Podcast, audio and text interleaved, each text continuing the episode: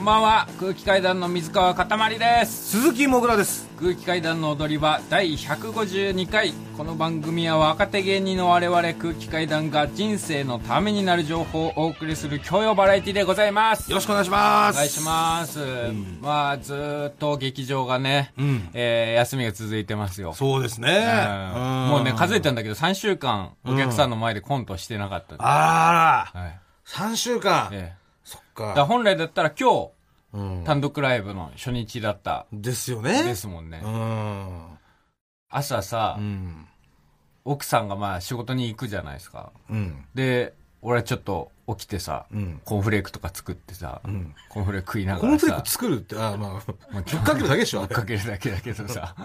それでキーボードが置いてあるからさ家に、でキーボードで猫踏んじゃったとか、キーボードは奥さんの？奥さんの。あ奥さんがキーボード弾くんだ。そうそうそう、うん。で猫踏んじゃったとかゴジラとかカントリーロードとか、ん。弾けるやつがあるから何曲俺。ゴジラって何デーデーデーデーデーデーってそう。ドシラドシラドシラソファソビエトみたいな。それだけ？それだけ。デーデーデーデーデーデーデーデーデーデーデデ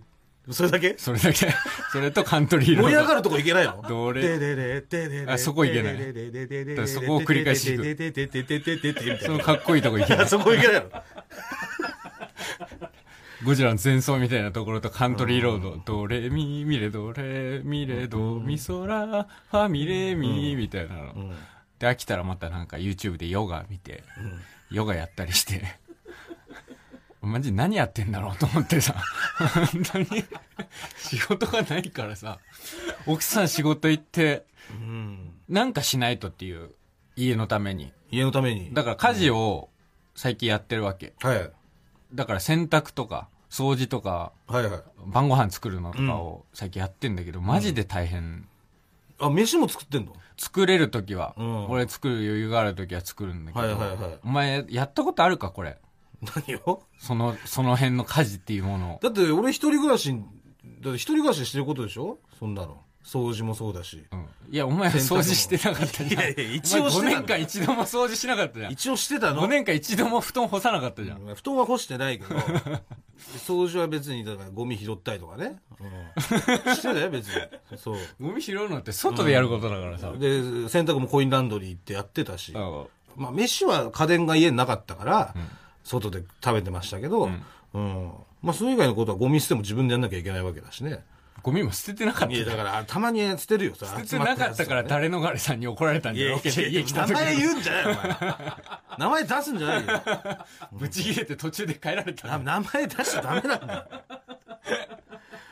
ダメダメもう本当に、うんマジでしてないっしょこれもう俺もさ、んもう基本的には一人暮らしの時とかしてなかったわけ、うんもうゴミも捨てらんないし料理もできないから、もうめっちゃ家汚いかったりするわけ、もう後輩と一緒に住んでても後輩に切れられるみたいな状況だったからさ、それをやっぱもう新婚だし、うん。一生懸命家事をやろうとするんだけど本当に超大変なうん。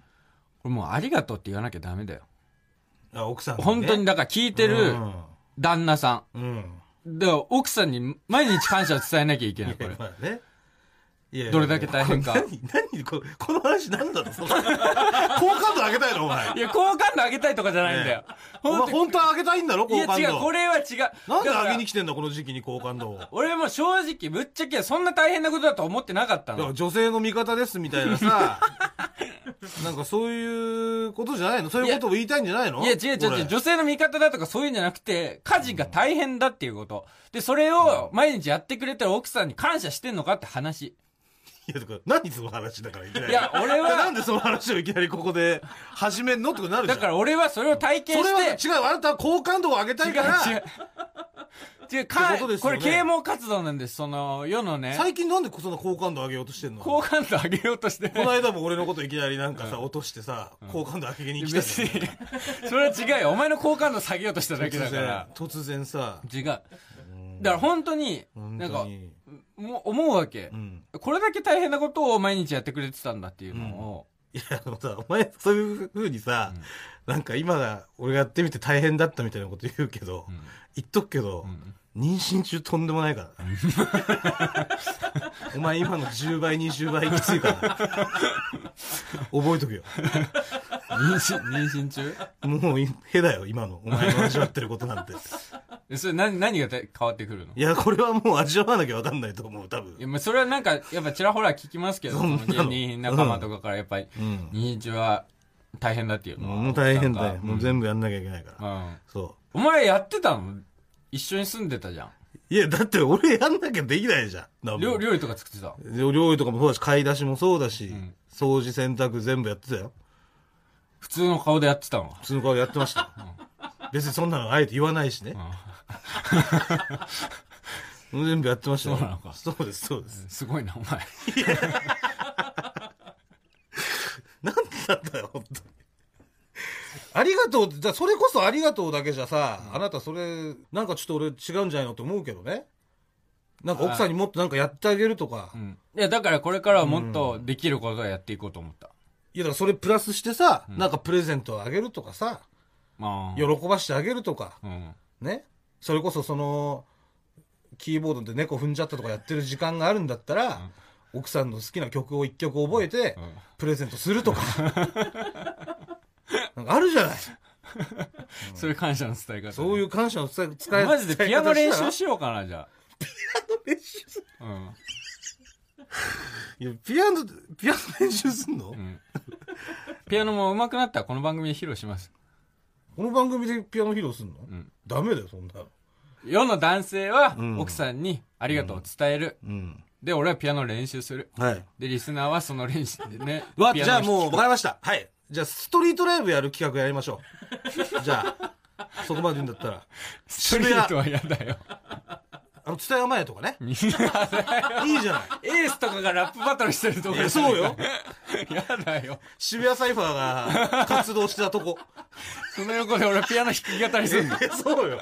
いいじゃない。もうそうしよう。お前がもうそこまで言うんだったら、なんか、この感謝を伝えたいみたいなことを言ってさ。いやだ知ってる人だけにやりたいんだよ。いや、もう、もう、知ってる人だけにやりたいじゃん。もう、辻詰まってないじゃん。うんラジオでいいやりますとかさ、まあまあ。まあ、まあじゃあ、うん。自分がそのレベルに達したなと思ったら、まあやりますよ、それは。上あそうです達したら、上達したらね。いや、ちょっと、本当やってよ、ストリートライブ。上達。これ俺動機も何もかもなんか不明で突然決まったけど、なんかよくわかんないけどやってよ。まあまあまあ、なんか、うまいくなったら、やりますよ、それは。そう。アーティスト名とかも考えてた。肩みたいな。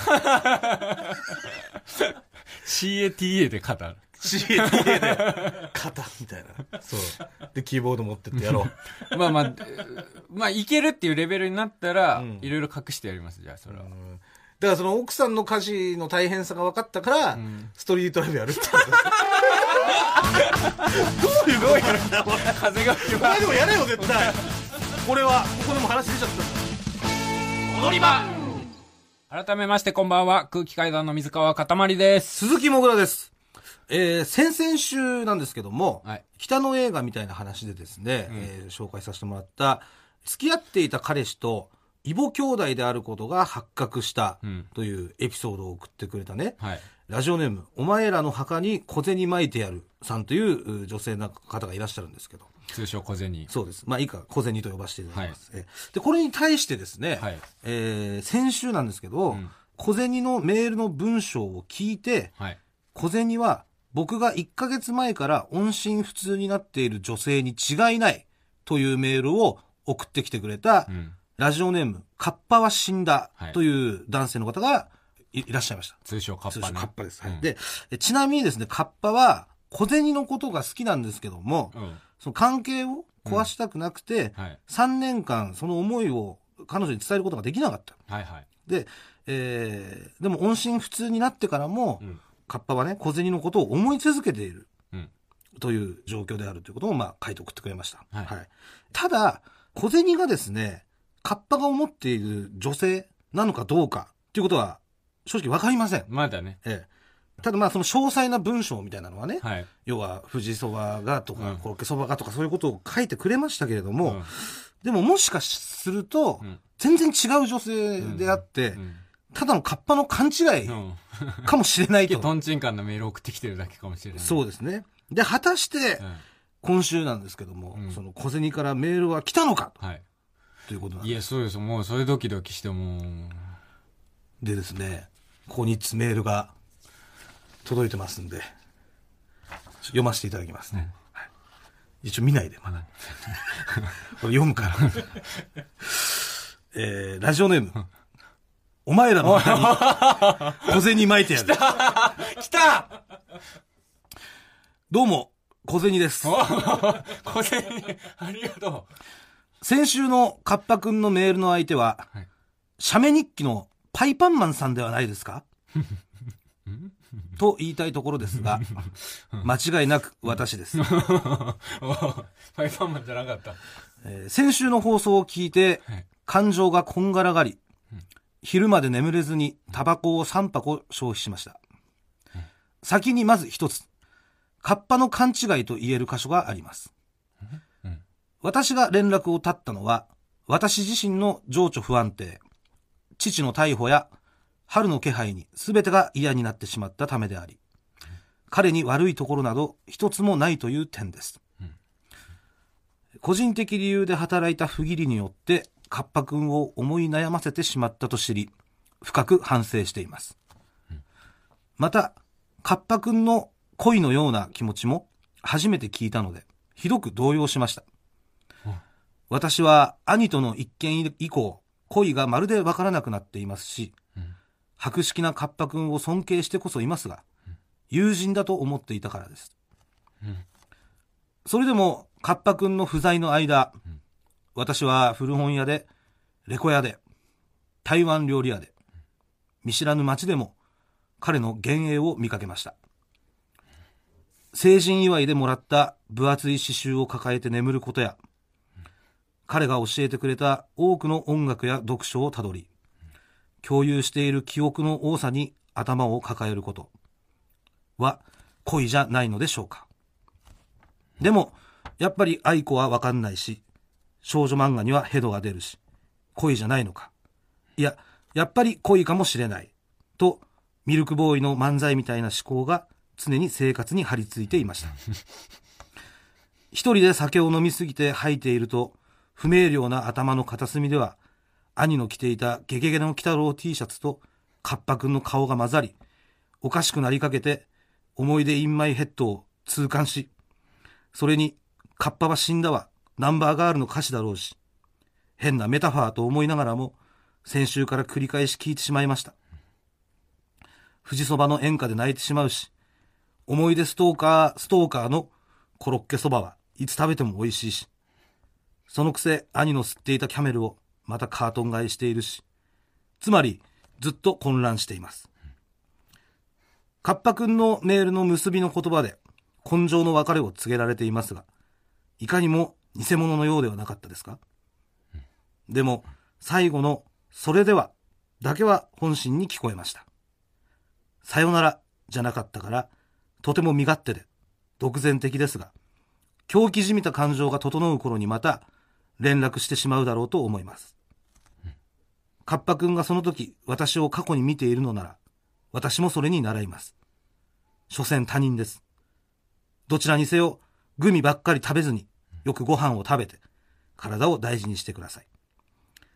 最後になりましたが、市場によって公共の電波を利用し、お二人のラジオに介入してしまったこと、お詫び申し上げます。そのことなんですよ。だからやっぱり、カッパの言ってた彼女っていうのは、んこの小銭で合ってたんです。全然あ、こうやってる。確実に合ってます。はい。カッパはね、ん小銭にちょっと、ここでは言えないけれども、ちょっと悪いことをしてしまったと。それによって連絡が取れなくなったっうん。ていうことを言ってたけども、はい小銭からしたら、実はそうじゃなかったんだっていう。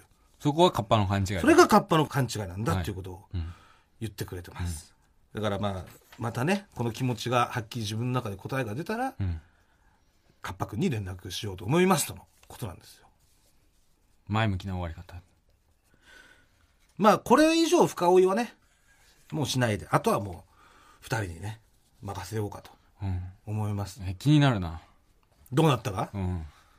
個人的に俺にだけ教えてほしいね。俺の G メールのアドレス教えてほしい。だから今後のやりとりは全部なんか G メールで、あの CC みたいなやつに俺を入れて見せてほしい。何にも言わないんでいちいちおから。前に送んなきゃいけない。何にも言わないから。報告する義務ないじゃん、そんない。いや、俺、んしかも何にも言わないんでしょ何にも言わない。俺は見る、見るだけ見るだけ。別に。なんでお前返さなきゃいけないんだよ、気になるから、こんなことされたら、ち。いやいや鈴木気になるから。ねそれはまあ二人の関係ですからうん、これ以上別にね、番組で取り上げるっていうことでもないですし。え。そうですうね。ん。これで終わりですから。ええそうか。うん。いい終わり方だな。いい終わり方だよね。うん。よかったじゃないですか。うん。まあだから、カッパにとってのね、ん透明少女が小銭だったのかもしれない。またナンバーガールも絡んできたらね。そうか、カッパは死んだわ。ナンバーガールの歌詞だったのね。しちゃったんだ。なるほど。はい。いや、楽しい3週間でした。そうですねありがとうございました。ありがとうございますはいえーあとですね、今日はお知らせがいくつかございまして。はいまずですね、開催が延期になりました、空気階段第4回単独ライブアンナの振り替え公演が決定いたしました。はい。8月4日火曜日から6日木曜日の3日間で5公演を行います。はい。会場は同じく赤坂の草月ホールで行います。はい。で、もともとチケットを取っていた方は、振り替え公演の方でもそのままチケット使えますので、はい大切にお持ちください。で、振り替え公演の日程がちょっと合わないという方はええ、払い戻しをさせていただきます。はい詳しくは TBS ラジオホームページのイベント情報の方をご確認ください。はい。まあ、劇場にちょっとね、うん空きがなくて平日になってしまったんですけれども、金土日がね、火水木になっちゃったんですけど。そうですね。なかなか空いてるとこがなくて、うんまあそれでちょっと来れなくなった方、本当申し訳ございません。で、払い戻しで空きが出てしまったお席は、また別で販売いたしますので、はいそれは後日お知らせします。でもう一つですね、大事なお知らせがございまして、はい。2017年4月より、マイナビラフターナイトの後半30分でお送りしてきました空気階段の踊り場ですけれども、ええ来月から放送時間が変わりますいや、これ、その放送時間変わりますだけだとさ、拍手とかもできないの。なんか、ただずれるっていうだけで、そのまだ、めでたいのかどうか、とかがわかんないから。めでたい、めでたいテンションで言ってめでたけどいや、これは俺はめでたいテンションで受け取ってるけどね。放送時間が変わるんですよ。うん。毎週土曜日深夜3時30分から4時までの30分間で。そうです。でですね、ええ今まではマイナビラフターナイトの中で後半30分に放送している、いわゆる箱番組だったんですけれども、4月からは空気階段の踊り場として単体で独立しますこここ？やったこです。ここですよここでさっきのテンションやってよ 放送時間が変わりますっていうのは、まだわかんない。まだわかんないいところなのか。そうです。とはいいうわけで、独立します。独立ですね。はい。うん。なので4月から番組としては4年目に突入します。いやー、ありがたい。4年目ですよ。もうリスナーうのん皆さんのおかげですよ。えー日頃のご愛顧のおかげです。ありがとうございます。マイナビさん本当お世話になりました。ありがとうございました。もうマイナビさん大好きです。本当吉本というよりね、マイナビに所属しているという気持ちで、僕らもずっとやってきましたし、今後もそうですし。確かにねえー本当に大好きです。愛してます。大好きですもしね、次生まれ変わってもね、マイナビさんの提供で。マイナビさんは最高なのようん。ボクシングにもねうん、力入れてるし、将棋にも力入れてるしう、ん素晴らしい素晴らしい。会社でございます。一番いい会社です。そう。本当俺の好きなとこに全部マイナビさん提供入ってんだからう。ん。ありがとうございました。ありがとうございました。でえ、空気階段の踊り場が引っ越しするということで、ええ4月からこの枠が別のコンビが担当します。はい。なんとそれで今そのコンビがスタジオに来てくれておりますお。ということで、どうぞ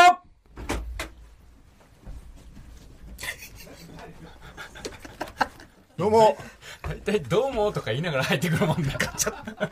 どうも。無言で歩いてくる。ガチャスー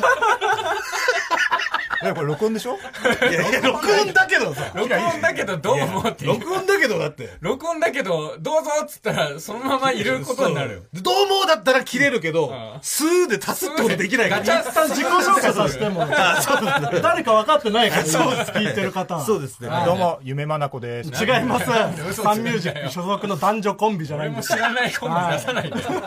何年目よ？マナコさん。夢まなこ何年目だろうね。僕らのことをまず言わせてください はい。夢まなこの年膨らますな。真空ジェシカです。はい。お願いします。お願はいしますというわけで、はい、個人名の方もじゃはい。僕がガク川又です。あ僕がびしょ濡れチンパンジーです。違います。昔いたフリーのピン芸人じゃないんだよ。はあ。いや、だから、そこの器具がすごいんですよね、やっぱり。マニアすぎんのよ、もう。はい本当に。はい。川北ですね。あありがとう。はい。ガクと川北で真空ジェシカです。はい危なかった今出てくるときさ、最初まあこれ撮り直しでさ、このコンビですって言う前さ、真空ジェシカですって言って、んあ、ちょっと待ってってやり直しになったじゃん。俺が、俺がミスったんで、そ放送上カットになってるかもしれないですけど。ね、夢まなこってボケができないとこだよ。真空ジェシカですってよかった。ボケ潰しちゃってるからやりね。たいよボケでもないよ。自己紹介ボケは終わボケしろがどんどんなくなってって。ないよ。ということで、えー4月からマイナビラフターナイトの後半30分を担当する真空ジェシカです。はいえーマイナビラフターナイトの第5代グランドチャンピオン。去年のね、去年の年ね、たやつのチャンピオン。はい。それで、あの、優勝特典で、昨年の12月に特番、うん。真空ジェシカのラジオ父ちゃんを担当しました、ねやらせてもらいました、2時間生放送で。やらしましたはい。ね。だからね、まあ、真空ジェシカはね、まあ、前にね、NHK の、うんあの、番組あそう生放送に出た時に、うんはいはい漫才のつかみで、うんえー 受信料僕たち払ってませんっていうつかみをしてね。そうそうそう。冗談ね。えー冗談です冗談をね、言って、冗談ですよ。事務所にものすごくたくさんククレームが行くっていう。そう。それで今日来てるマネージャーの佐藤さんが NHK に菓子折り持って謝る。そうなんですよ。モグラから見た真空ジェシカどうですか？真空ジェシカでも同期でね、はいその、やっぱ、一緒にやってきて、うん。その、俺はね、すごい大好きなんですよ。はい真空ジェシカ。うん。ありがとう。うんというのも嬉しいね。言ってみれば王道じゃないですか。王道？まあネタはね。も王道なんだけど、うんやっぱこの、川北のねう、う、ん。うがった見方っていうかね、シンプルに川北という人間のボケが楽しめるネタっていうのがね。僕は大好きです。ありがとうそう。うん。あと、金が、とにかくないなっていうイメージだね。あ、誰が言ってんの？そう。じゃあ、わ私はお借りしてるから、いいろんな方にね、お借りしてるから、そのちょっとしたそういうタバコ吸ったりとか、ああるけどう、ん。なんか川北は別にその誰かに借りたりとかもしてないじゃん。してない。だから本当にお金がないっていうイメージ。うんでもバイトとかしして、あれバイトもしてんだよ、ねバイトしてる、バイトしてる。でしょ？うん。もうだから、で、借りることもせず、うん。金がない中でうん、ずっともがいてるっていう感じ。なんで俺が借金してるやつに下に見られるの？ヘラヘラ。なんこいつ。迷惑かけてないよ。確かに。僕らが偉そうです。迷惑はかけてないんだけど、かかったよ俺には全然。でも川北のことを見るといつも、川北金ないんだろうな。金ないオーラがすごい。まあね。うん。もう、一もう人がバーって並んでても、僕、あ、この人一番金持ってないんだろうなって分かる。いつまでその話すんだよ。二人ともガリガリだしね。いや、そうなの、ガリガリなのよ。そうです、え、4月から始まるレギュラーのんタイトルって決まってんの？確か、ラジモンド斎藤。ラジモンド斎藤じゃないや。K ダッシュ所属、ジャガモンド斎藤をもじったラジモンド斎藤じゃないんだよ。だから、そんなに。本当に、その、真空ジェシカのラジオ父ちゃんっていう名前で、うん。はい。引き続き、あ、その名前を引き継いで。はい。もう4月の3日から早速やらせてもらうんですけど、なんでラジオ父ちゃんなの僕たちがラジオをあまり知らないから、うん。その皆さんにん父ちゃんになってもらって、僕たちを育ててそうそうそうくださいってっていう。いうとっていうのもころで、ディレクターさんが考えてくれて、越崎さんが。はいはい。僕ら本当にジャガモラジモンド斎藤と本当か、にそれに答えしてたの？のゴージャスラジオサポートとか、そんな案しか出せなかった。しょうがないですよ。だから俺はめっちゃ楽しみなんですよ。言ったらもうめちゃくちゃ、うちわネタをいやしまくるそうそうそう。じゃないですか。よくそれをもう変えていきたいのよ、本当に。真空ジェシカは。うちは大好きだもんね、ほんとね。だからそれが外に向いた時どうなるのかっていう。そう外に向けたいのよ、本当に。ずっとね、YouTube で、その、後輩の肉体戦士ギガってやつと、うんはいまあ、おしゃべりの練習用で、はい。毎週ね、ギガラジオっていうのギ撮って。やってたんだけど、やっぱその、だらだらやってて、何の準備をしないで喋ってるから、ただそのね、内輪の話で盛り上がるっていう形ができちゃって。もうねそうそうそう。それが身に染みちゃって。そうそうそう。だからうちはネタはやっぱスタッフさんから怒られますからね。そうですよね怒られるんです。もう怒られたもん。つい5分前に怒られたからそう。怒られます。うちはうちはネタは。一つ言っとき怒ます。られちょっと改めてね気持ちを新しくそもう外に向けて老若男女に楽しんでもらえるそうのラジオやっぱ人が面白いじゃない。でもネタのはすごい面白いのはみんな分かってるんだけど人が面白いっていうのは多分まだ実は意外と川北とかで怖がられてたり俺すると思うんだよお客さんとかに。うんそうね。そう。だからその辺ね実本当はこういう人間なんですっていうのもねうん。やっぱラジオ30分あったら絶対バレていくじゃん。そう。もう、バレるっていうのがあるから。こっちが話したくなってモグラのさそのジャーナリズムというか、ジャーナリスト精神みたいなのがさ何 どうなの？みたいな。なんかいろんなとこにさ、そう突入する感じ、塊ついていくとかさ加賀屋とかさ、ちょっとそれがないから俺らには。そうね。まあでももしかしたらガクちゃんがねうん。プロポーズしたりとか。いや、いや、じゃあ、二人がしすぎなのよ、そういうことは。そこは引き継ぎたくないのよ、あんまり。え、どういう番組にしていこうみたいなのあるどういう番組だろうねでも、まあ、今回これ放送されてるかわわかんないけど、まあ塊が前半にやってたあの家事が大変みたいな、ああいう外れ会をガンガンガンガン出していけるようなはっきりと言うな。緊張感申し訳ない。せっかくの本当にゲストとして来てもらった回が外れ回で本当に申し訳ない。それはあれぐらいのでも温度がやっぱいいよね。空気階段の踊り場。マイナビラフターナイト空気階段の踊り場、まもなくお別れの時間です。はいというわけで、我々の空気階段の踊り場は独立しまして、4月から土曜深夜3時30分から放送となりますので、はい引き続きよろしくお願いしますよろしくお願いし。ますそしてこちらの枠は、真空ジェシカのラジオ父ちゃんが新しく始まります。はい初回が4月3日金曜日ということで、うんガクちゃん番組のメールアドレスははい、メールアドレスは、titi.tbs.co.jp、父 .tbs.co.jp です。とまだコーナーとかも何にも決まってないんで、おもう何でもいいからメールを送ってください。とにかくねとにかく何でもいいんで、メッセージ一つでも多くのメールを。そうねチチン、ティティじゃない？父なんだよめっ。ちゃティティだよ。TT だけど、そう、CHI じゃなくて TI なんでちょっと間違えないように。はい。お願いします。そちらもよろしくお願いします。ごめんね本当今日外れ回で申し訳ないこ とせっかく来ていただいおかげさまで。正解じゃね、すごくメッセージ性のある回だったよ。いやもうおかげさまで緊張がほぐれて。とても楽になった。これからやるにあ気持ちが楽にないっや俺3年間でこんな外したことない。っていうの外しちゃったから今日。別に清らかにするわけにクソみたいな話をしたわけじゃない。クソみたいじゃないしさ。俺らももうすっごいガチガチに緊張してたから、あの緊張を解くには、あれぐらいの外れじゃないと確か。にねえこれを外れっていうのは世の主婦への冒涜になる。えそして3月22日日曜日のお昼12時15分からなんですけども、え15分間だけ空気階段のミニ踊り場。はい。というですね、うん。えー特番がありまして、はい。こちらもやらせてもらいます。はい。まあ内容は、えーその時間移動するこの空気階段の踊り場と、あと、えー新たに始まる真空ジェシカのラジオ父ちゃん。はい。の、まあ、お知らせをする番組ですね。はい。番宣をする番組でございます。そそして、来週のですね、空気階段の踊り場、まあ一応この枠での最終回ですね。はい。なんですけれども、えー1時間スペシャルでお送りします。はい。はい。ね。えーゲストにですね、岡野陽一さんをおはい迎えしまして、踊り場アワードを開催いたしますので、わはい、こちらお楽しみに。はい。はいぜひぜひよろしくお願いします。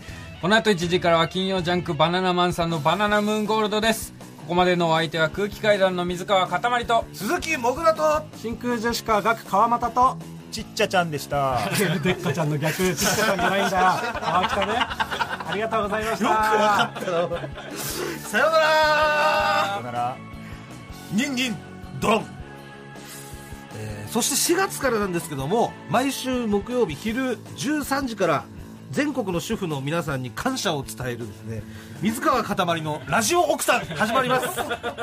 じゃあお聞きください